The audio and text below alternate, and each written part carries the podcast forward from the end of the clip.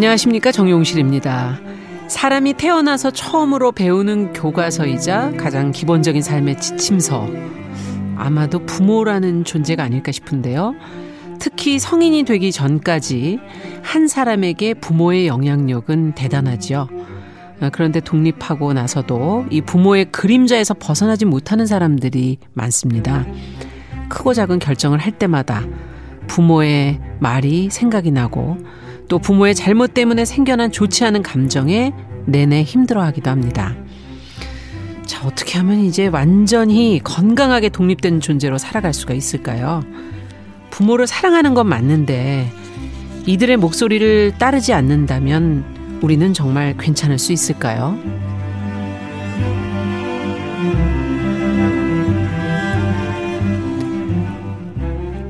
정용실의 뉴스 브런치 일요일 이 시간에는 사람들의 마음을 만나고 있습니다. 뉴스 브런치 부설 심리연구소 뉴부심. 자, 2022년 1월 23일 일요일 그 문을 열어보겠습니다.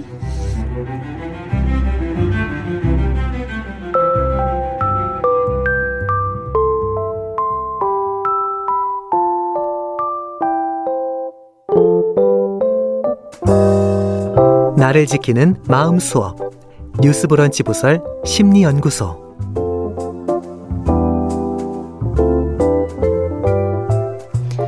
네, 일요일에 함께하고 있는 뉴스 브런치 부설 심리 연구소 우리가 살아가면서 느끼는 다양한 감정들 또 여러 상황에 놓여 있는 사람들의 고민과 마음을 책, 영화, 심리학적 해석을 통해서 들여다보고요. 또 공부해 보고 있습니다. 오늘도 세 분과 함께 하겠습니다. 책 소개를 맡아주고 있는 남정미 서평가 안녕하세요. 안녕하세요. 반갑습니다. 서평가 남정미입니다. 네. 또 영화를 맡아주고 있는 구해조밥의 저자 김준영 작가 안녕하세요. 안녕하세요. 김준영입니다.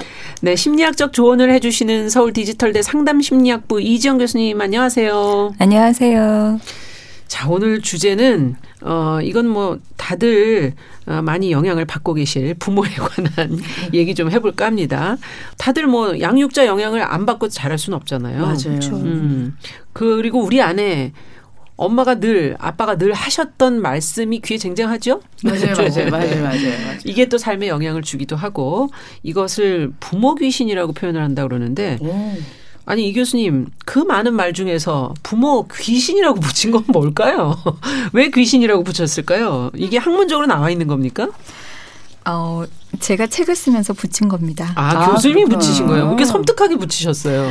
어, 근데 사실 네. 우리가 귀신을 무섭게 생각하면 그렇지만 사실 우리에게는 참 많은 그런 다양한 목소리들이 있거든요. 아. 근데 나도 모르게 따라 붙는 것들이 굉장히 많이 있어요. 아, 따라 붙는다고 귀신? 네. 네. 예를 들어서 우리가 양육 과정에서 이제 양육을 하다 보니까 부모는 당연히 훈육을 하게 되고 음. 개입하고 잔소리 뭐 간섭을 하면서 그렇죠. 하는 사람 입장에서는 조언 음. 듣는 사람 입장에서는 잔소리가 되는 그런 이야기들을 자녀에게 많이 하게 되거든요.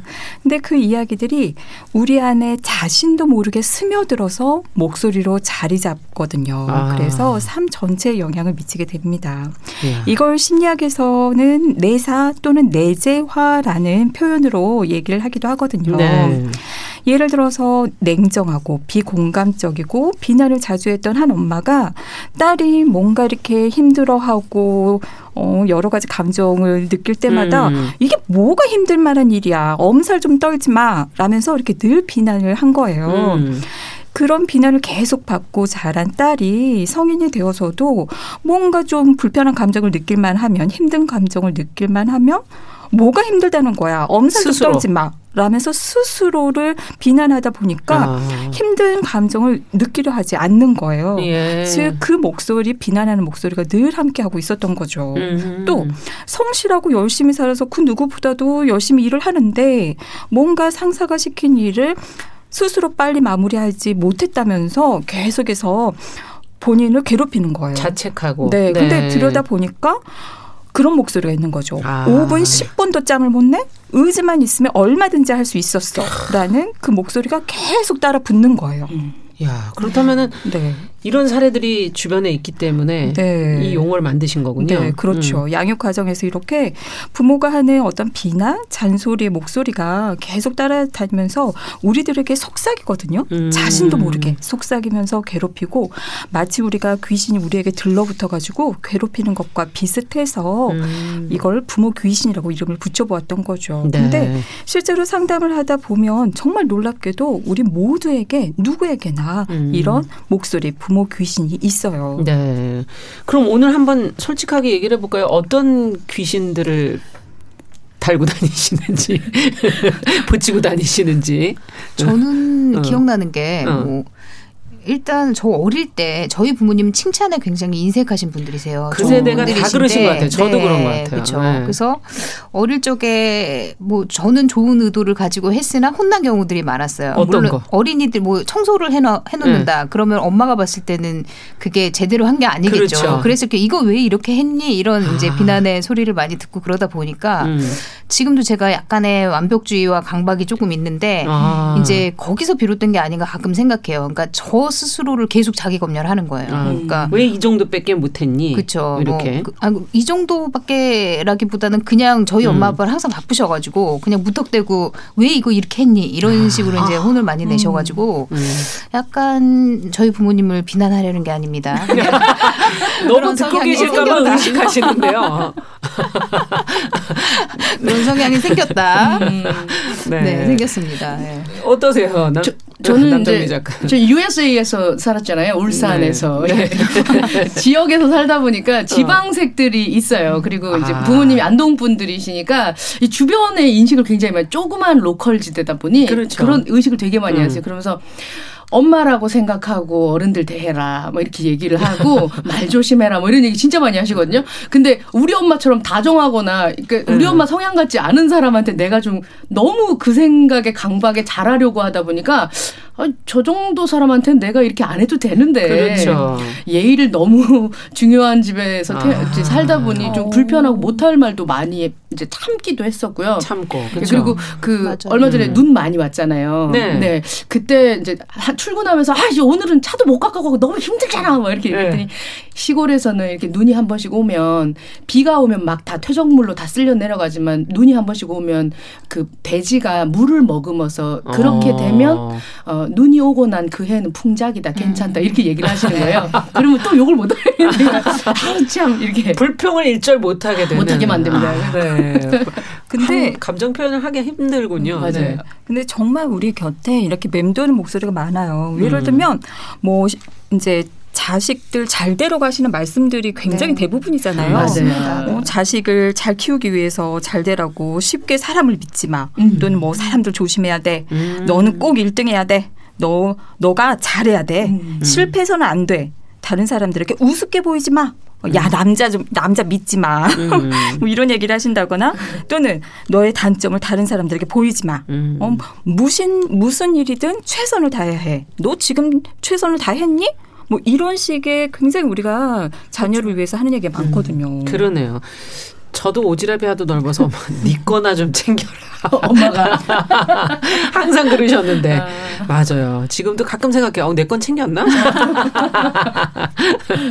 자, 그럼 오늘 두 분이 준비하신 책과 영화도 간단히 그러면은 좀 어, 얘기를 들어볼까요? 어떤 내용일지. 어, 네, 영화 먼저 소개를 좀 예. 드리면 그 서스펜스 스릴러의 거장이라 불리는 앨프리드 히치콕 감독의 작품을 소개해볼까 어, 합니다. 히치콕. 예. 여러 차례 리메이크도 됐고 최근 사이코의 prequel이 베이츠 모텔이란 제목의 드라마로 OTT로 방송이 되고 있기도 하죠. 네.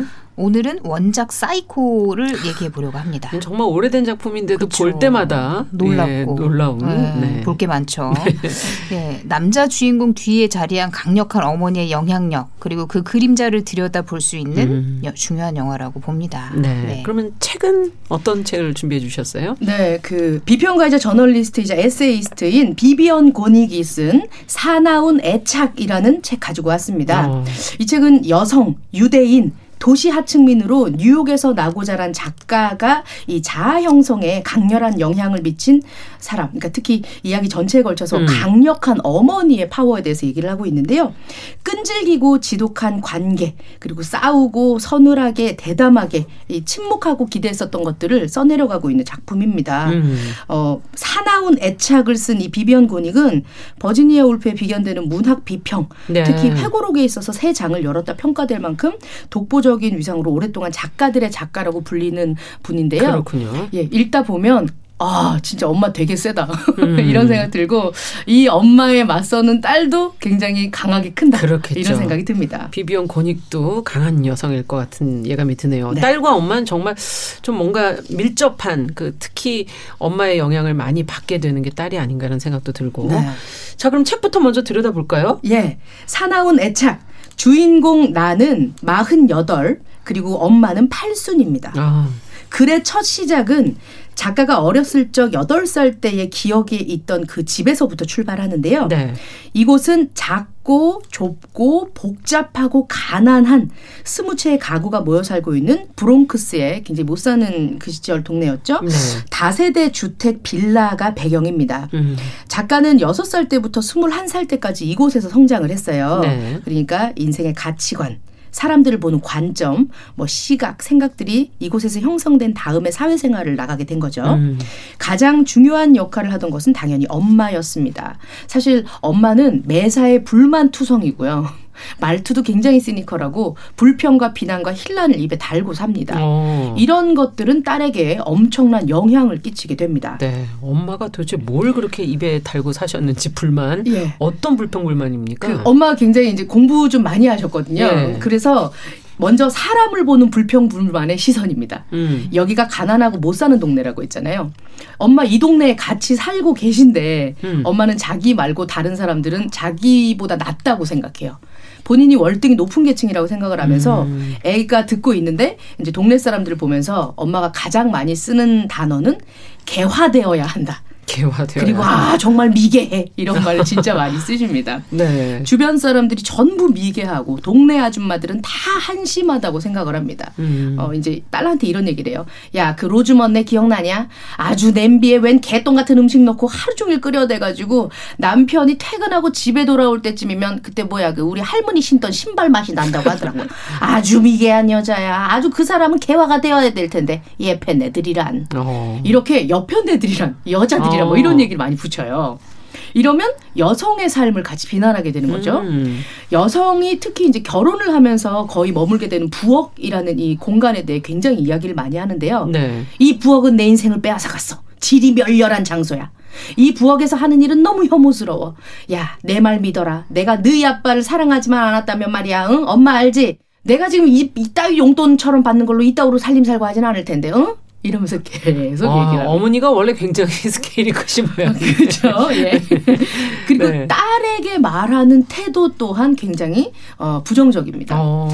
딸이 이제 뭘 하면 아주 그냥 속을 긁어라 긁어. 어? 뭐가 문제인데 내 대답이 마음에 안 드냐? 뭐 이런 얘기하고 아이고 한심하기는 딸이 뭔가 하면 계속 한심하다고 음. 얘기를 이제 무안을 주고요. 예, 니네 세대 애들은 왜 다 그 모양이냐 이렇게 싸잡아서 그룹별 공격도 합니다.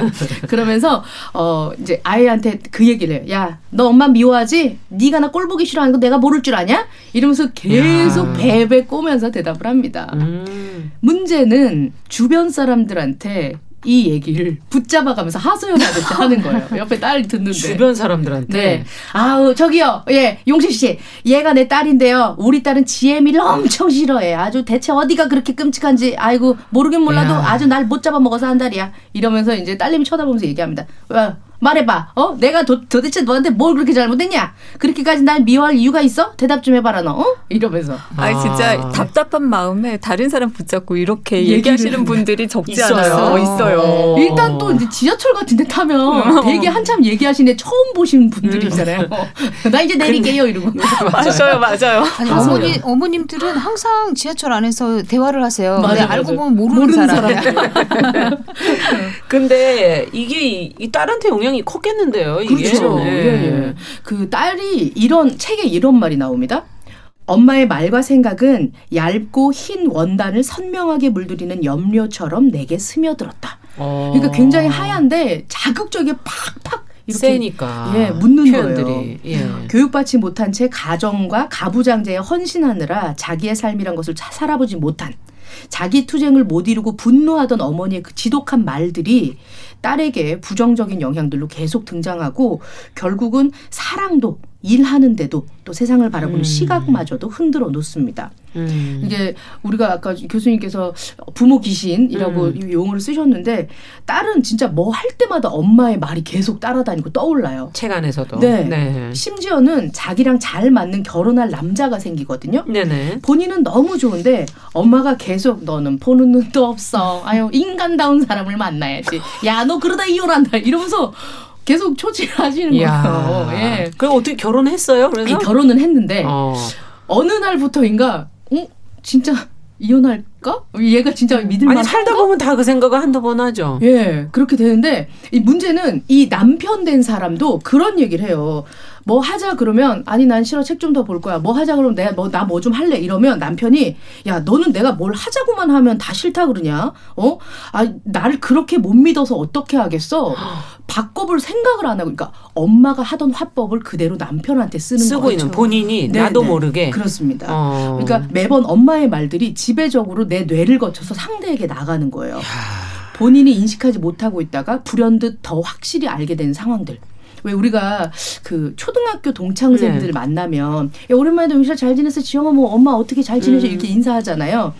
이제 어렸을 적에 친구 도로시라고 어릴 적 친구를 작가가 만났는데 그렇게 이야기가 흘러갑니다. 잘 지냈어? 어머니 잘 지내셔? 야 니네 엄마 엄청났잖아 이러면서 그러면서 너는 뭐 친구들이랑 요즘 잘 지내냐? 그리고 내가 왜? 이러면 너 어렸을 적에 우리가 놀자고 하면 맨날 이 모든 게 얼마나 한심하고 얼마나 무의미하냐? 뭘 노냐? 이러면서 어, 그랬- 많이 듣던 말인데. 어, 네. 어 그랬잖아. 어, 야, 네 엄청 셌잖아. 니네 엄마도 진짜 강했고. 이 저자는 음. 그때 알게 됩니다. 아, 어린 나이에 다른 애들은 엄마랑 나랑 똑같다고 그렇게 생각을 하고 있었구나. 나만 다르다고 생각했구나. 네. 네. 그런데 엄마 같이 살지 말아야지. 진취적으로 살아야지. 진보적이어야지 했던 내가 언젠가부터 엄마에게 엄마와 똑같은 방식으로 사람을 깎아내리면서 상처 주고 있었다는 거, 대들고 있었다는 거 사실을 알게 됩니다. 엄마한테도. 네. 근데 이 포인트가 중요한 게 많은 경우가 음. 그 목소리가 내 것인 걸로 생각하는 경우가 많아요. 음. 그게 누구의 목소리인지 모르면서 그러니까 음. 이 주인공도 나이가 많이 든 다음에야 어 그랬구나라는 걸 그렇죠. 깨닫잖아요. 이런 경우 네. 정말 많습니다. 음. 네. 그러면서 이제 나중에는 엄마한테도 똑같은 그 미러링한 방식으로 공격을 해요. 어. 엄마가 뭘 알아? 아무것도 모르지. 어? 아주 그냥 엄마가 말한 대로 모든 걸 다 엄마도 겪어봤다면 이 책 읽는 것도 아무런 의미가 없어지는 거야. 무식해가지고. 어? 엄마보다 백배 천배 더 배우고 공부한 사람도 이 책을 읽고 배워 알아? 이러면서. 아. 똑같네요. 근데 네. 엄마도 상처 받아요. 근데 진짜. 근데 그러면 작가가 결국 엄마랑 이제 어, 떨어져야 되겠네요. 네. 각자 살아야 되겠네요. 이렇게 되면 상처를 너무 주고받아서. 진짜 웃긴 게 나이가 이제 처음 시작할 때 마흔다섯가 팔순 엄마 얘기라고 예. 했잖아요. 되게 인근에 살아요. 아 가까이서. 따로 또 같이 아. 이제 현명하게 이 완전 붙어 살지는 못하고 음. 따로 또 같이 사는 방법을 찾았어요. 찾았습니다. 어. 작가가 이제 이렇게 회고를 하고 있어요. 우리는 평생 서로의 생활 반경에서 벗어나지 못해 닮아버린 두 여자다. 세월이 흐르고 같이 보낸 시간이 쌓일수록 더 나빠지는 것만 같다. 우리는 좁아 터진 강력하고 끈끈한 관계망 안에 갇혀서 옴짝달싹 못한다. 엄마는 과부, 나는 이혼녀다. 불운한 운명을 타고난 무능력한 두 여자.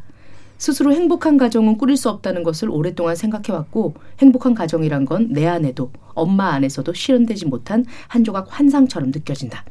그러니까 엄마가 계속 나에게 주입했었던 거, 엄마의 음. 삶을 얘기했었던 게 지금 나도 고스란히 느끼고 있는 거예요. 그렇군요.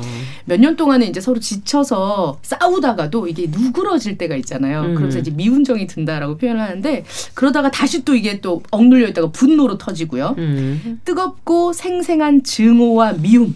너무 뜨거워서 관심을 모조리 빼앗아갈 정도의 다른 일을 못하고 음. 여기에 이제 몰두할 정도의 분노다라고 얘기하면서 조금 이렇게 될수록 비참하기도 하고 사무치게 음. 비참해진다 이런 얘기를 합니다. 그런데 작가가 이제 여성학을 여기저기 다니면서 강연하고 막 이런 장면을 음. 엄마가 멀리서 봐요. 아. 그러면서 좋았어. 이렇게 칭찬을 나중에 해주거든요. 그러니까 음. 딸이 뭐야 진짜야? 뭐 이러면서 이제 또 엄마가 얘기하니까 또 이제 음. 받아들일 수 있는 방법들이 좀 자기가 해보지 않았기 때문에 어색하군요. 네. 이제 브롱크스에서 나중에 맨하탄으로 이사를 가서 주변 주변에 살거든요. 음. 그러니까 장소가 일단 이동이 됐다는 것 자체가 음. 어 이제 좀 잘 살게 그렇죠. 되었다고 얘기를 하는데 거기에 제 마지막에 표현이 그렇게 돼 있어요.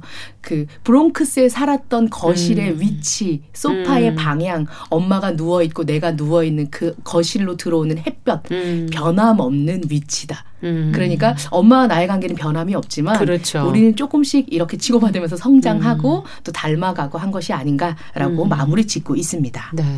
근데 사실 엄마의 입장도 들여다보면 한 인간으로서 네, 이해가 네. 되는 면이 있어요. 맞습니다. 왜냐하면은 사회적인 어떤 부분, 계급이나 이런 것도 좀 그렇죠. 지금 힘든 상황이고 음.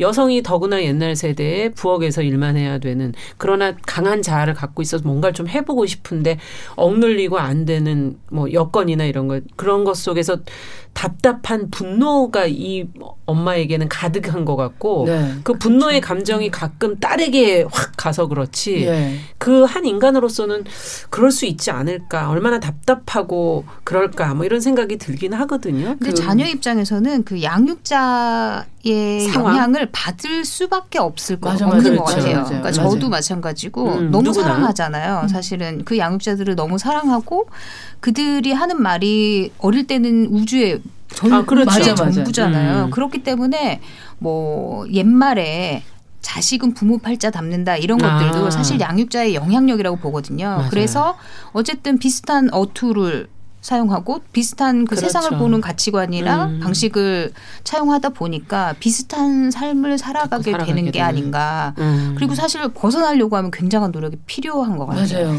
네. 엄마가 조금 더 그걸 다르게 발산했으면 좋았을 그 거예요. 엄마가 네, 뭐 나중에 들어요. 이렇게 네. 이제 마지막에 딸한테 이렇게 고백을 하면서 딸이 한 세네 명의 남자랑 유부남도 중간에 사귀고 막 음. 이러면서 결혼 생활도 실패하고 이렇게 얘기하면서 자신의 생활에 대해서 반출을 하게 되는데 그러면서 아 엄마 나 이제 좀 사랑 좀 하고 싶어 이랬더니 엄마가 그제서 그제서야 그럼 이제 넌 내 마음을 이해하겠구나 이렇게 말씀을 하세요. 음. 엄마가 왜 사랑을 이렇게 얘기를 했는데 저자가 15살 어릴 때 엄마가 40대 한창 때 아버지가 돌아가세요. 네. 돌아가시고 나서 그때 사랑을 굉장히 하고 싶은 예, 나이였군요. 좋은 관계의 부부였는데 억척스럽게 아이들을 키우게 되면서 엄마가 그 이제 사랑의 부재 굉장히 음. 갈망하고 외롭고. 네. 그 남편을 굉장히 좀 크게 봤었던 것들이 좀 투영이 돼서 딸한테 얘기한 음. 것들이 있었거든요. 엄마 많이 사랑받고 싶었어. 이렇게 고백을 합니다. 아, 이제 관계가 정말 깊어지는 거네요. 네. 예. 옆에 두고 살 수 있겠지요. 예.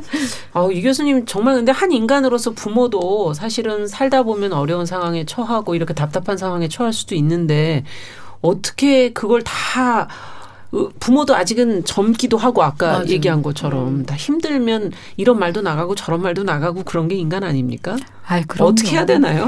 네.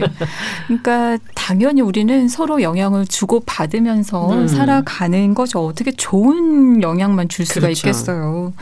그런데 이제 기억을 할 거는 저는 이 얘기는 해드리고 싶어요. 부모로서 여러분의 자녀에게 해주는 목소리는 그 아이가 독립된 성인이 되어서도 내면에 자리 잡게 될 거라는 걸요. 음. 그리고 그것이 자신의 것인지 부모의 것인지도 잘 모른 채 내면에 자리하게 된다라는 걸 말씀드리고 음. 싶어요. 그래서 넌 할 수 있어. 너 할 수 있어. 넌 정말 사랑스러워. 운 사랑스러운 아이야. 이와 같이 좋은 내용의 목소리들은 자녀에게 평생 세상을 살아가는 힘이 되겠죠. 네. 그러나 아휴 우리가 이제 자식 키우다 보면 저도 음. 마찬가지지만 복장 터질 때 되게 많잖아요. 네.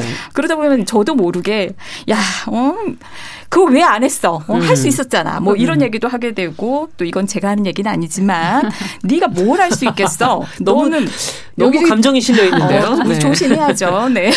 넌 왜 그것도 못해? 음. 제대로 하는 게 없어. 이와 같은 목소리라면 자녀가 세상 밖으로 나가서 혼자 헤쳐나가야 되는 상황에서 이 목소리들이 계속 들릴 거거든요. 그렇죠. 그러다 보면 망설이 게 되고 위축되고 음. 자신감이 없게 되니 당연히 안 좋은 결과가 따를 거고 음. 그럼 또 이 목소리들이 야, 어, 거봐, 너 못하잖아 이러면서 이제 계속 악순환이 되는 아. 거죠.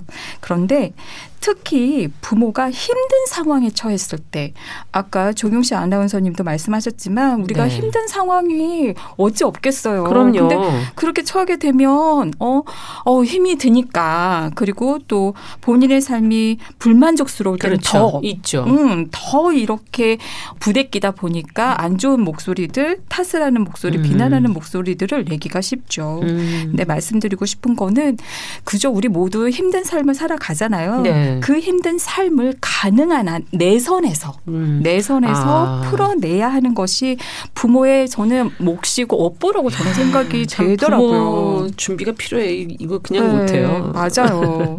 내 아픔과 네. 갈등을 내 선에서 친구나 지인 또는 전문 상담가를 통해서 음. 풀어내 보자고요. 그것이 네. 자녀에게 영향을 미치지 않도록 또 내가 아이들에게 내뱉은 소리가 아이들에게는 내면에 자리 잡아서 귓가 에 계속 맴돌게 될 거라는 것을 음. 기억하면서 조심하는 건 필요하다고 생각을 해요. 근데 이것도 인정하기 싫은 부모들도 또 많이 계세요. 어, 나는 얘기를 할 수가 있지. 그걸 받아들이고 말고는 어, 네 저, 선택이야? 그네 선택이야. 음. 이러면서 자기 성질에 못 이겨서 막 하고 싶은 비난, 잔소리 음. 막 이런 얘기 하고서는 그 목소리로 힘들어하는 자녀에게 또 부모가 야 왜 그런 말을 신경을 써? 넌 매사에 넌 부정적이야. 또 이렇게 비난을 하는 아. 경우도 있어요. 그런데 만약 후회할 말을 내뱉었다면 저는 미안하다라는 사과를. 사과를 아. 하면 엄마 오늘 힘들었다. 예, 음. 그죠. 그래, 미안해. 심한 말해서 미안해. 음. 미안하다는 말은 정말로 굉장한 파워풀한 그런 음. 효과를 발휘한다라는 말씀 드리고 싶습니다. 야, 그러네요. 아유, 저도 어렸을 때 많이 사과했던 것 같아요. 엄마가 승질내서 미안해. 자, 여기서 그러면 저희가 노래 한 곡을 듣고 또 영화 이야기까지 또 들어가 보도록 하죠. 자우림의 노래 준비했습니다. 파에.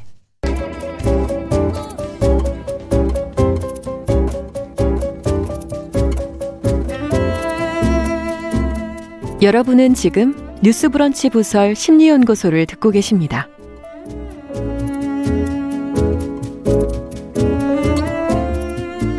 네, 뉴스브런치 부설 심리연구소 뉴부심. 오늘은 부모의 목소리가 내면에, 나의 내면에 맴돌아서 삶에 영향을 미치게 되는 부모 귀신이라는 주제로 저희가 이야기 나눠보고 있습니다. 구해조밥의 김준영 작가, 남정미 서평가, 서울 디지털대 이지영 교수님과 함께하고 있습니다. 자, 책 얘기 저희가 들여다봤고요. 비비언 고닉의 사나운 애차. 이번엔 영화로 가보도록 하죠. 앞서 히치콕 감독의 사이코를 들여다보겠다고 했는데, 어, 너무 오래돼서 모르려나? 내용을? 너무 리메이크가 많이 돼서 웬만한 분들은 다 알지 않을까요? 내용을. 그래도 한 번은 간단하게는. 설명해 주셔야 될 것 같아요. 네, 알겠습니다. 네, 일단 이야기는 부동산 회사의 여직원 메리언으로부터 시작됩니다. 메리언은 애인 샘과 결혼하고 싶어 하지만 이혼남인 샘은 이제 여유 자금이 마련되고 빚을 갚을 때까지 좀 기다리라고 합니다. 그러던 차에 이제 자신이 다니던 회사 사장이 은행에 입금을 하라고 현금 4만 달러를 맡기게 되고 음. 이제 그 현금을 보자 갑자기 욕심이 생긴 거죠. 그래서 그 공금 4만 달러를 챙겨서 도주합니다. 공금 횡령. 네, 그렇죠. 진짜 아. 요즘 큰 이슈죠. 요즘에 굉장히 큰 이슈예요. 네. 그런데 어쨌든 시간이 지날수록 이제 횡령 사실이 발각될까 두려워지기도 하고 음. 그다음에 또 마침 폭우가 내려요. 그날. 그래서 음. 그렇죠.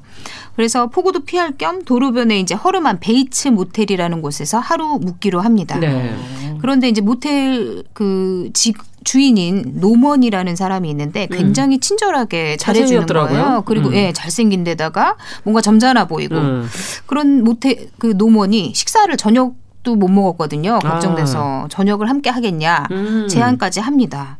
그러, 그러면서 자신이 이제 그 모텔 뒤에 있는 빅토리아 풍의 저택에 몸이 불편한 어머니와 함께 살고 있다. 아. 식사 초대를 하고 싶다. 이렇게 얘기를 하고 잠시 집에 갔다 오겠다. 음. 그런데 어머니 목소리가 들려요. 음. 아주 험악하게 막 소리를 지르거든요. 낯선 여자와 식사하고 싶지 않다. 젊은 여자가 유혹해 네 마음이 흔들리는 거 아니냐. 식사 후에 뭘 하려고 그러느냐. 오. 네, 그, 그녀가 단순히 이제 손님이다. 메리어는 손님일 뿐이다. 그냥 음. 친절하게 하는 거다. 아들이 얘기해도 굉장히 단호하게 그 여자한테 줄 음식은 없다. 너 용기가 없어서 그 여자한테 거절의 말도 못하지? 내가 할까? 막 이러면서 이제 비웃어요. 음. 어머니가. 그리고 노모는 홀로 이제 음식을 가지고 내려오고 둘은 이제 박제된 새가 가득한 응접실에서 식사를 하게 됩니다. 음. 그리고 식사 후에 뭐 짧은 대화를 나누고요. 식사 후에 모텔 욕실에서 사, 샤워하던 메리언이 갑작스레 다가온 누군가에 의해서 잔혹하게 살해가 됩니다. 아, 굉장히 유명한 씬이죠. 샤워씬. 네. 아, 그 보시면 다 아는 그 장면. 인상적이죠. 네. 네. 그리고 잠시 뒤에 이제 메리언의 시체를 발견한 노먼은 시체와 그녀의 수집품들을 다 챙겨가지고 그녀가 몰고 온 자동차에 넣은 다음에 자동차를 연못에 밀어 넣어서 사건을 은폐합니다. 어. 하지만 이제 돈도 찾아야 되고 그 다음에 메리언도 실종이 됐으니까 찾아야 되고 이래서 아, 진짜 난리 났겠네요. 네 보험회사에서 사립 탐정 아보가스트를 고용해서 음. 메리언의 자취를 쫓게 됩니다. 그리고 그가 이제 메리언의 언니도 찾아가고 그다음에 애인 샘도 찾아가고 음. 이러면서 이제 세 명이 다 메리언을 찾게 되거든요. 네. 그리고 아보가스트는 그 예민한 촉을 음. 활용해서 메리언이 베이츠 모텔에 묵었다는 사실을 밝혀내고 아. 네 그리고 그가 이제 그녀가 노먼의 어머니와 무슨 대화를 나눴을지도 모른다. 음. 그래서 노먼의 어머니를 만나려고 제, 저, 그 자택에 잠입을 해요. 네. 그런데 갑자기 나타난 한 할머니에 의해서 난자당해서 죽음을 맞이하게 됩니다. 어, 또 죽어요? 네, 어. 굉장히 많은. 아니 살인 사건이군요. 계속. 네. 네, 네. 어머니가 이게 뭔가 중요한 것 같은데 아까 그렇죠. 보니까 말씀하시는 걸 보니까 그 노파. 음, 어떻게 된 거예요, 이 어머니? 네. 예. 그 일단은 그 식사 때 나눴던 대화를 조금 들여다 봐야 될 것 같아요. 네. 노먼과 어머니의 관계를 들여다 봐야 되거든요. 그렇죠. 식사를 함께 하던 메리언이 이제 모텔 운영을 하고 아픈 어머니가 돌보려면 힘들지 않냐면서 노먼에게 물어요. 음. 친구들과는 잘 지내나요? 그러니까 그가 대답하거든요. 아이에겐 엄마가 최고의 친구라고. 그러니까 친구가 엄마 외에는 딱히 없었군요. 그렇죠 없는 거죠. 이게 노먼이 대답하는 그렇죠. 거죠. 음. 그리고 노모는 또 얘기해요. 제 생각에는 모두들 올가미에서 헤어나오지 못하고 살아요. 누구도 빠져나오지 못하죠. 온몸을 비틀고 버둥거려도 어쩔 수 없다는 거죠. 조금도 벗어날 수 없어요. 가끔은 어머니에게 욕을 하고 떠나고 싶고 아니면 반항이라도 하고 싶은데 그럴 수가 없어요. 아프시니까요. 이렇게 얘기를 하거든요. 음. 그런, 그런데 이제 알고 보면 노먼의 어머니는 노먼이 다섯 살 때 남편을 잃고 홀로 아들을 키웠습니다. 아, 남편이 이제 돈이 있어서 일을 하지는 않아도 됐는데 네.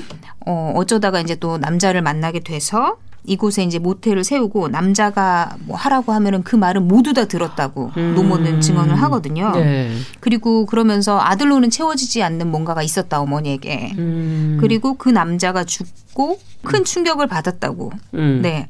그런데 이제 그 사립 탐정 아보가스트가 사라지고 음. 샘과 메리언의 언니가 지역 보안관을 찾아가게 되거든요. 아. 사립 탐정이 분명히 노먼의 어머니를 만나기로 했는데 어디 간 거야? 사라졌다. 네. 그리고 메리언도 어디 간 종적을 찾을 수 없다. 네. 이렇게 얘기를 하면서 수사를 해달라고 부탁을 하거든요. 그러면서 그 어머니 얘기를 하니까 그 보안관이 황당하다는 얘기를 해요. 노몬의 어머니는 이미 10년 전에 죽었다. 예? 네. 그래서 10년 그림을, 전에? 네, 공동묘지에 묻혔다. 어. 그리고 보안관의 아내는 그 묻힐 때 입혔던 그 옷을 노몬과 함께 골라줬다라고까지 자기가? 하거든요. 네. 그리고 노먼이 둘의 시체를 침대에서 발견했다. 이렇게 얘기를 하거든요. 아. 그런데 아까 아- 아시다시피 노먼은 어머니 어머니가 계시다면서요? 살아 계신다고 아프시다고 말을 했거든요. 어, 그럼 이건 무슨 거짓말인가요? 누가 잘못된 얘기를 하고 있는 건가요? 그렇죠. 그럼 그 할머니 누구예요? 그 위에서 이거- 소리가 들렸다면서요? 그렇죠. 사실 이게 굉장한 영화의 사실은 음. 스포일러인데 어. 모두들 소리를 대충 아시니까 음. 이건 약간 말씀을 하겠습니다. 워낙 오래된 영화고요. 사실 메리언을 죽인 건 노먼의 어머니가 아닌 그였습니다. 노먼. 네. 근데 계속 이제 살인 장면마다 노파의 가발과 가발을 쓴 아. 어쨌든 노파의 머리와 옷차림 하고. 네, 그런 게 나오거든요. 그게 결국 이제 어머니의 모습으로 분장을 한 음. 노먼이 살인을 한 것이거든요. 네. 결국 알고 보면 이제 노먼은 두 개의 자아를 가진 인물이라고 볼 수 있어요. 어. 영화 속에서 이제 노먼이 체포된 이후에 네. 정신과 의사가 노먼과 상담을 하고 나서 말씀을 하시는 게 있거든요. 그때 의사는 얘기합니다. 아버지가 죽은 이후부터 문제가 시작됐다. 어머니는 집요하게 뭔가를 요구하고 강압적인 사람이었고 둘이 몇 년 동안 계속 둘만의 세상에서 살았다. 그렇죠. 뭐 나가고 싶지 않으니까 또 고립되게 그렇죠. 살았겠죠. 네. 그러다가 어머니에게 애인이 생기고 노모는 버림받았다고 생각해서 미쳤고 모두를 죽였다. 아. 사실 이제 어머니와 그 남자까지도 다 죽인 게 그렇죠. 노먼이군요. 네, 의사는 그렇게 얘기를 합니다. 음. 그리고 자신의 어머니와 남자친구를 살해했을 때부터 자아가 완전히 분열됐고 음. 어머니와 함께 살아가게 됐다 노모니. 음. 그래서 어머니 장례식에도 빈 관을 묻었고 시신을 박제해서 어머니의 방에 두면서 자신이 1인 2역까지 하면서 어머니가 살아있다고 생각하고 그렇게 음. 살아온 것이죠. 그리고 그가 이제 과거에 어머니와 둘만 살았다고 했잖아요. 어머니를 너무 사랑해서 그렇죠. 병적 친구도 그쵸. 없고. 네 둘만 살았고 어. 계속 그 양육 환경이 워낙 안 좋았던 거죠. 아버지와 음. 관계도 전혀 없고. 그러, 그래서 어머니가 애인이 생겼을 때 어머니를 뺏긴 것 같은 마음이 들었겠죠. 음. 그래서 병적으로 어머니의 애인을 질투했기 때문에 이제 어머니의 그 자아가 됐을 때는 어머니도 그가 딴 여자를 사랑하는 걸 질투할 거다라고 아. 생각하면서 이제 노먼이 여자에게 매력을 느끼면 어머니의 자아가 어. 강하게 반발을 하면서 이제 메리언도 마찬가지인 거죠. 메리언이 왔을 때 노먼이 매력을 느끼거든요. 음. 그리고 식사도 제안하고 음. 그래서 이제 어머니의 자아는 생각을 한 거죠. 얘가 매력을 느끼니 질투를 해야 되고 음. 죽여야 되겠다. 이래서 이제 질투가 폭발해서 어머니의 자아가 살인을 저지른 것이라고 아. 나중에 이제 증언은 그렇게 했다라고 정신과 의사가 얘기를 합니다. 네. 그리고 이제 엔딩에서 굉장히 음산하죠. 그 체포된 노먼의 입에서 그의 목소리가 아닌 여인의 음산한 목소리가 흘러나옵니다. 두 목소리를 또 내는군요. 네. 뭐 그리고 의사는 그를 억압했던 어머니가 드디어는 아들을 다 점령했다. 뭐 이런 식으로까지 표현을 해요. 음. 그런데 참 안타까운 게 이제 영화 속에서 밥을 먹으면서 노먼이랑 메리언이 둘이 대화하는 이야기 중에 메리언이 묻거든요. 왜 안 떠났어요? 그러니까 그가 말해요. 음. 그럴 수 없었어요. 누가 그녀를 돌보겠어요. 그녀는 혼자예요. 불이 꺼지면 무덤 속처럼 춥고 축축해질 거예요. 어머니가 날 미워한다고 해도 사랑하니까 그럴 수 없어요. 당신도 알겠지만 어머니가 밉지는 않아요. 어머니를 그렇게 만든 병이 미운 거예요. 음. 노먼은 끝까지 뭐 사춘기 때 누구나 독립을 하려고 하잖아요 부모로부터 음. 독립을 하려고 했으나 잘 안 됐겠죠. 그렇죠. 그리고 가끔은 미워하기도 했으나 사랑하는 마음이 너무 컸겠죠. 음. 그래서 끝 끝 끝내는 어머니 망령으로부터 독립하지 못한 겁니다. 음. 그런 남성에게 그 실체가 없는 어머니의 망령이 음. 어떤 명령을 사실 명령도 없었던 거죠. 음. 그런데 노몬이 그냥 그 얘기를 들은 거죠. 어머니의 그림자로부터. 음. 그래서 그런 명령을 수행하면서 살인까지 저지르게 된, 된 겁니다. 음. 사실 노몬의 행위를 볼 때 부모의 이제 그늘, 양육 환경 그래 참 이런 것들이 중요하네요. 네, 얼마나 영향을 많이 미치는지 음. 그리고 부모로부터 독립하지 못한 아이라는 것이 얼마나 무서운지. 그렇죠. 세상을 살기에 얼마나 어려움이 있는지 음. 그런 생각을 좀 하게 하거든요. 그러네요. 예. 참 영화 사이코는 참 충격적이네요. 맞아요. 예. 네. 그참 이후로도 사실 이런 그 양육 환경에서 자라는 아이들이 뭐 조금 안 좋은 음. 범죄 행위를 저지르는 것들이 사실 많이 나왔죠. 음. 이후로도. 네. 뭐 영화 지금 사이코의 노먼 얘기도 그렇고 사나운 애착의 비비언 고닉 그 어머니라는 존재가 참 중요하고 그것이 특히 고립되어 있는 아이와 어머니 그렇죠. 관계 부모, 속에서는 더 중요하구나. 사실 아버지가 부재했기 때문에 그런 일이 맞아요. 있었던 것도 사, 실인 것 같거든요. 참 여러 가지 생각이 드네요. 이 교수님 보, 들으시면서 어떤 생각이 드셨나요? 네. 왜 이런 게 발생하게 될까요? 지금 이제 저희가 문제적인 아주 심각한 상황을 얘기하고는 있지만 그렇지 않더라도 이건 가능할 것 같고요. 예. 네.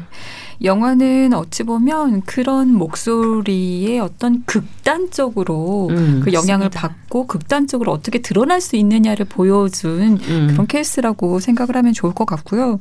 책과 영화에서처럼 모두 그 엄마의 남편이 일찍 죽거든요. 네. 근데 배우자가 죽는 거는 가장 큰 고통이라고 볼 수가 있어요. 그렇죠. 가장 큰 트라우마 중 하나이거든요. 음. 게다가 경제력이 없는 여성에게 안전한 울타리와 보호자의 역할을 해주었던 남편의 죽음은 음. 더욱 큰 상실이고 공포인 거죠. 홀로 나는 어떻게 살아가야 되나. 음. 내 아이들을 또 어떻게 키우나. 그 공포감, 그 불안에 이것을 달랠 수 있는 또는 음. 이 빈자리를 대신할 수 있는 대상을 찾게 됩니다. 아. 그게 이제 자녀일 가능성이 굉장히 네. 높죠. 이게 참 건강하진 않은 거네요. 그죠. 네. 노번처럼 하나 있는 아들 음. 그리고 이제 자기 곁에 있었던 딸뭐 음. 이렇게 되는 거죠. 그리고 그런 잃은 것에 대한 슬픔, 그 고통에 대해서 왜 나에게 이런 고통을 줘? 음. 라는 그런 마음이 들면서 이제 화가 나기 시작을 하거든요. 네. 세상에 대한 어떤 분노, 원망으로 발전을 합니다. 그러다 보니 이 분노와 원망이 자녀에게 기대하게 하고 요구적이게 만들어요. 음. 나 너무 화가 나고 어떻게 나한테 이럴 수 있어? 너희들이 나를 어, 내 고통을 달래줘. 음. 너희가 날 불안하지 않게 해줘. 네가 날 기쁘게 해줘야지라고 하면서 자녀에게 자신의 고통을 달래주고 위로해줄 어떤 요구적인 어떤 행동이 되는 거죠. 그리고 그것이 충족되지 않으면 이제 좌절을 하면서 화가 나는 거예요. 네. 왜 너희가 너가 그러면서 자녀에게 비난하고 음. 또 어, 자신을 그렇게 고통스럽게 했다면서 죄책감을 유발하는 그러한 말과 행동을 하게 되는 거죠. 네. 엄마가 어떻게 그럴 수 있어? 어? 음. 나를 두고 엄마는 이렇게 힘들고 외로운데 친구들과 놀겠다고? 뭐 이런 식으로 음. 비난, 죄책감 유발을 합니다. 근데 이렇게 이제 극단적으로 큰 고통이 남편의 죽음이 아니더라도 사실 살다 보면 부부간의 불화도 많고 부부간의 갈등이 그럼요. 얼마나 많아요. 네. 이게 굉장히 자연스러운 거거든요. 근데 네. 이렇게 이제 힘들다 보니까 부부 간에 어떤 힘들고 갈등이 있다 보면 이제 힘들기 힘들어서 음. 자녀에게 그 힘든 마음의 어떤 화, 분노, 이런 짜증 이런 것들이 비난을 하게 되고 또 자녀에게 여러 가지를 요구하게 됩니다. 음. 심지어는 왜 그런 행동을 해서 엄마 아빠 싸우게 해? 지금 아니, 그 갈등이 탓이 왜 게. 그쪽으로 가나? 그러니까 네. 그렇게 되는 경우도 어, 음. 있는 거죠. 네가 잘했으면 우리가 싸우겠어? 어, 이렇게 탓을 아. 하는 거예요. 또 왜 가만히 있어? 네가 어떻게 해봐? 어 아빠에게 또는 엄마에게 가서 뭐라고 좀 해봐. 라면서 어떤 중재를 요구하기도 아니 근데 합니다. 너무 어린 아이한테는 애기한테. 할수 없는 일이 아닌가요? 근데 음. 그렇게 되는 경우가 적지 많구나. 않아요. 음. 네. 사실 말을 전달시키는 경우들은 흔하게 맞아요. 있잖아요. 맞아, 그래, 그래. 아빠한테 가서 뭐라고 얘기해. 맞아, 엄마한테 맞아, 가서 맞아. 뭐라고 얘기해. 싫다고. 얘기해라. 아니 내가 하면 될 걸. 왜 가만히 있어? 네. 어, 어떻게 좀 해봐. 아 진짜. 아, 이건 어른이 너무 아이 같은 네. 거네요. 맞아. 근데. 그렇게 힘드니까 음. 우리가 힘들면 아기가 되 거든요. 아이가 되거든요. 또 이런 경우도 있어요. 부모가 성장하는 동안 그들의 부모에게 받지 못했을 때 음. 아. 그들의 부모에게 사랑이나 인정을 받지 못하면요. 부모가 자녀에게 질투를 느끼기도 해요. 아. 나는 받지 못했는데 너는 어? 사랑을 받고 어, 네가 잘하 그러다 보니까 잘하는 게 많은 아이임에도 불구하고 본인이 칭찬을 음. 받지 못하면서 자랐어. 음. 자녀에게 칭찬을 안 해주고 네가 잘하는 게 뭐가 있어. 그러니까 본인이 받았듯이 자녀에게도 칭찬하지 않고 무시하는 경우도 사실 있어요. 또 돌보고 애정을 줄 수 있는데도 본인이 못 받았으니까 애정을 주지 않고도 스킨십에 인색해하고 어, 야 저 떨어져 떨어져 어, 불편해 네. 뭐 이렇게 반응하는 경우도 많거든요. 근데 모든 아이들은 스킨십을 원해요. 그럼요. 사실 스킨십 나는 스킨십 싫어라고 하는 경우에는 다 사연이 있는 경우들이 맞아요. 많이 있어요. 음. 또 외모로 경쟁하는 경우도 있어요. 너 안 예쁘거든. 엄마가 더 예뻐. 음. 어, 이렇게 되는 경우도 아, 이거는. 무슨 옛날에 무슨 네, 엄마가 딸을 질투하는 일- 거. 엘렉트라 콤플렉스. 엘렉트라 콤플렉스. 네. 음. 마지막으로 자신의 어떤 결핍 좌절을 자녀를 통해서 대리 만족하려고 하는 경우들도 많아요. 넌 어. 반드시 의사가 되어야 해. 너 아. 열심히 해야지. 네가 더 잘해야지. 굉장히 많은데요. 네, 그렇죠. 맞아요. 네. 다른 사람들 다 경쟁자야. 너가 이겨야 해. 이런 이제 요구적이고 비난하는 목소리를 계속 듣다 보면요. 자신도 모르게 그게 스며들어서 음. 받아들이게 돼요. 그래서 어떤 아이는 계속 그런 얘기를 듣다 보니까 나는 의사가 되어야 해. 내 꿈은 의사야. 이렇게 결정이 나버리는 경우. 엄마 꿈이고 그런 건데. 그렇죠. 아. 그렇죠. 내가 원하는 건지 엄마가 원하는 네. 근데 건지. 이제 이렇게 만나 보면 부모 대신에 자신이 자신에게 비난하고 요구해서 괴롭히는 경우가 진짜 안타깝게 많아요. 야 그렇다면은 지금 부모 귀신 얘기를 하면서 떼긴 떼야 될 것 같은데 저는 어떻게 해야 될까요? 이게 부모라서 이해를 하면서 그거를 받아들여야 되는 건지 아니면은 그냥 당분간 좀 단절을 하는 게 나은 건지 해결 방법까지 좀 가야 되지 않겠습니까? 네. 귀신을 떠나보내려면 귀신이라는 것을 알아야죠. 그리고 그 귀신의 한을 풀어주어야 떠나갈 수 있어요. 한 풀어줘야 돼. 네. 그래서 첫 번째로는 너 귀신이구나. 계속 내 옆에서 맴돌고 있었구나라는 것을 먼저 알아차려야 합니다. 음, 알아차려라. 네. 그러면 귀신은 아 들켰다. 이러면서 반응이 이제 시작이 될 수 있는 거죠. 음. 그래서 이걸 위해 내 안의 목소리들을 꺼내어서 적어보세요. 음. 구체적으로. 음. 그래서 그 정체를 확인해 보는 거예요. 네. 그 목소리가 내 것인지 음. 아니면 누구의 것인지 확인해 보세요. 만약에 그 목소리가 부모 귀신의 목소리라면 음. 내 것이 아니라면 이번에는 한번 그대로 따르지 말고 한번 씹어서 소화시켜 보세요. 그 목소리 그건 어떻게 하는 거죠? 음, 네. 그 목소리 내용을 적었잖아요. 네. 그것에 대해서 여러분이 어떻게 생각하는지 생각해 보는 거예요. 아. 정말 그렇게 생각하는지 여러분의 생각대로 소화시켜 보는 거예요. 음. 남자를 믿지 마. 라고 했을 때 정말 나는 그렇게 생각하는지 다른 음. 사람에게 너의 단점을 보이지 마. 정말 그렇게 생각을 하는지 한번 씹어서 소화시켜 보는 거예요. 내 생각의 방식대로. 음. 만약에 이렇게 애를 썼는데도 도저히 씹어 먹지 못하겠다. 음. 도저히 삼키지 못하겠다라고 한다면 뱉어버리세요. 이 음. 목소리 내 거 아니라고. 음. 두 번째로 이제 귀신의 정체를 알았잖아요. 네. 그러면 부모의 어, 부모에 대한 감정 귀신이 또 영향을 미치기도 하거든요. 감정 귀신은 또 뭡니까? 네. 예를 들어서 어렸을 때 강압적이고 지시적이었던 엄마에 대한 분노가 계속 있었던 경우에는 엄마와 유사한 느낌을 주는 어떤 친구, 동료, 상사를 아, 만나면 싫어지죠. 맞아요. 별일도 아닌데 심하게 욱하고 화가 나고 반발심이 올라서 지나친 반응을 하기도 해요. 음. 그러다 보니까 인간관계에서 왜 저러지? 어, 지나치다. 음. 어, 이렇게 반응을 하기도 하고 또 어떤 경우는 무 서운 권위적인 아버지에게 무서워서 늘 얼어 있었던 사람인데 이제 진짜 직장 상사나 나이가 있는 어떤 음. 권위적인 대상이 있으면 말도 못하고 거기서 얼어버리는 어. 거예요. 어. 또 어떤 경우는 삶의 전반에 어떤 무드를 지배하기도 해요. 음. 예를 들어서 어떤 분이 아침에 눈을 떠서 잠들 때까지 그냥 이유 없이 불안하대요. 음. 근데 들여다 보니까 성장하는 동안 부모가 너무 높은 기준을 요구를 해서 음. 나는 그 기준을 충족시키지 못할 거라는 불안 감이 삶을 지배하고 있었던 거죠. 음. 이런 부모에 대해 쌓여 있는 부모에 대한 어떤 감정 귀신들 그 감정들을 안전하게 만나서 느끼고 충분히 표현해서 해소시켜서 음. 떠나보내는 게 필요합니다. 그렇군요. 그 분노, 슬픔, 원망, 음. 죄책감 등을 그대로 만나서 사전 조건으로는 안전한 대상 음. 또는 안전한 상황 또는 안전한 방식 중에 하나를 확보해서 그 감정에 집중하여 가지고 감정 단어 화나 슬퍼 음. 이와 같이 감정 단어를 명명해서 말, 글, 몸을 통해서 몸 밖으로 표현하여 배출하는 거죠. 네. 네, 그래서 끝까지 해소시켜 보면 그 분노가 사라지고 그 감정이 사라지면서 이유 없이 올라오는 불안감도 없어지고 나를 지배하던 외로움도 사라질 수 있습니다. 부모 음. 귀신의 영향으로부터 벗어날 수 있는 거죠. 네. 두 분은 들으시면서 앞서 처음에 한 마디씩 그 들었던 얘기를 하셨는데 귀신을 뭘 떠나보내는 보내는 작업을 해야 되겠다. 그 진짜 그, 네. 그 어떤 강연 봤는데요. 네. 이제 강의하시는 거 동영상 음. 돌아가지고 봤는데 거기에서 애한테 공부하라고 넌 의대 가야 된다. 뭐 닥달하는 네, 네. 엄마한테 강사가 어머님도 의대 가시는 공부하세요 했더니 애가 아니 그걸 내가 어떻게 해요? 그 어려운 걸 그랬더니 그 아이는 어디에서 나왔을까요?